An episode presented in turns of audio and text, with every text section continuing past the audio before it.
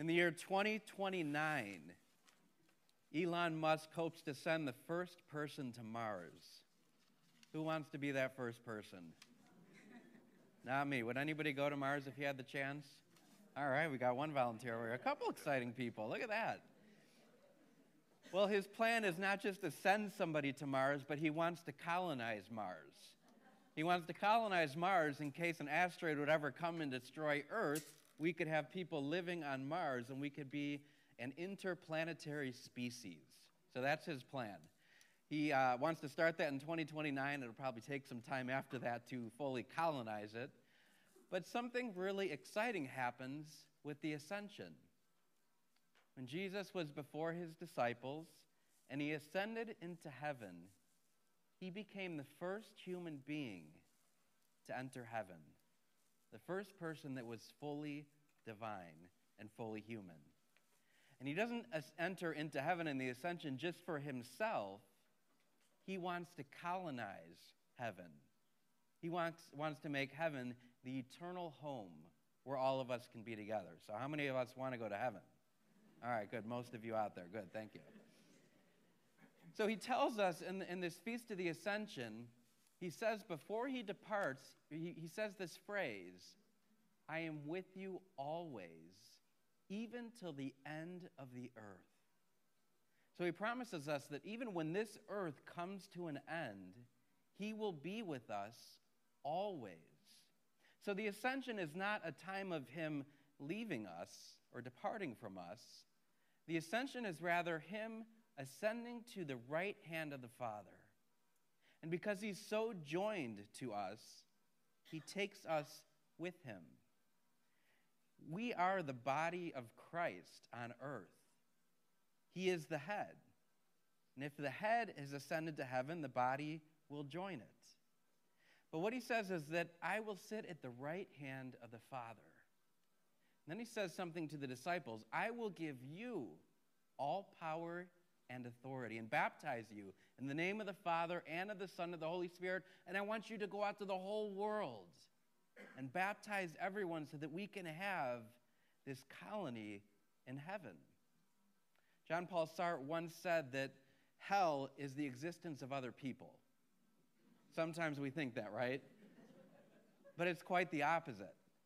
Heaven is the existence of other people.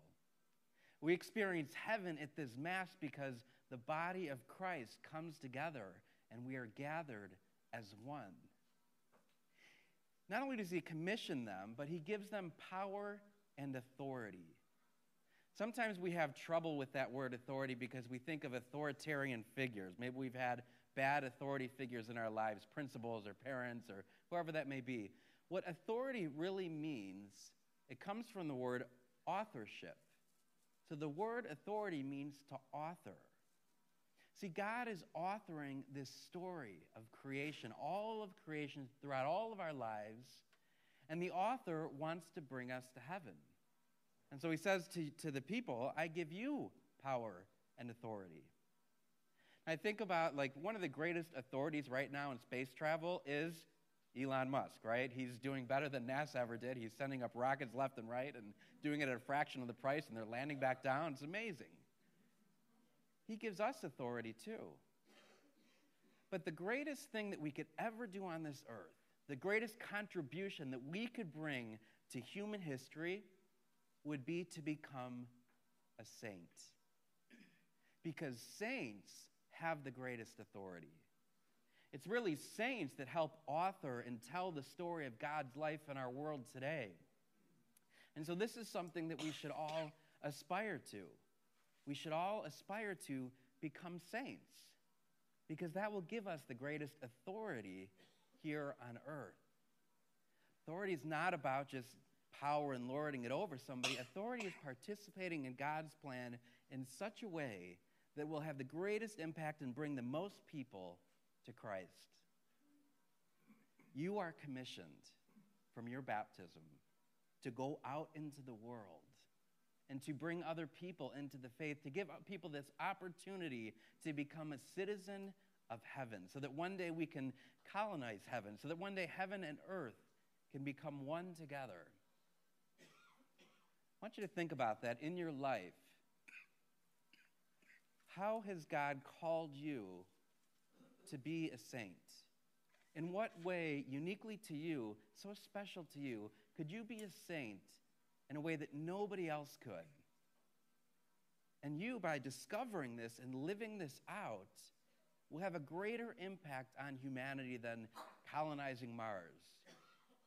Your impact by being a saint will draw not only you to heaven, but will draw your family to heaven, your friends to heaven, everybody that you come into contact with. That's your call. That's the commission that we're given today as we celebrate this feast of the ascension. And so let Jesus invite you now into that mission. Let him invite you into this great expedition into heaven where we become his authority here on earth. And he reminds us that I am with you always, even to the ends of the ages. So, just as we heard in, in the very incarnation where God was named Emmanuel, God with us, in the ascension, he does not leave us. He says, I am with you always, but I'm drawing you to something greater. I'm drawing you not to the kingdom of this earth, but to the kingdom of heaven. And he's giving you the authority that is to become a saint so that we can all get there one day. Remember, hell isn't the existence of other people, heaven is the existence of other people. And it's the existence of us all drawn together as the body of Christ, where he is the head who has gone before us.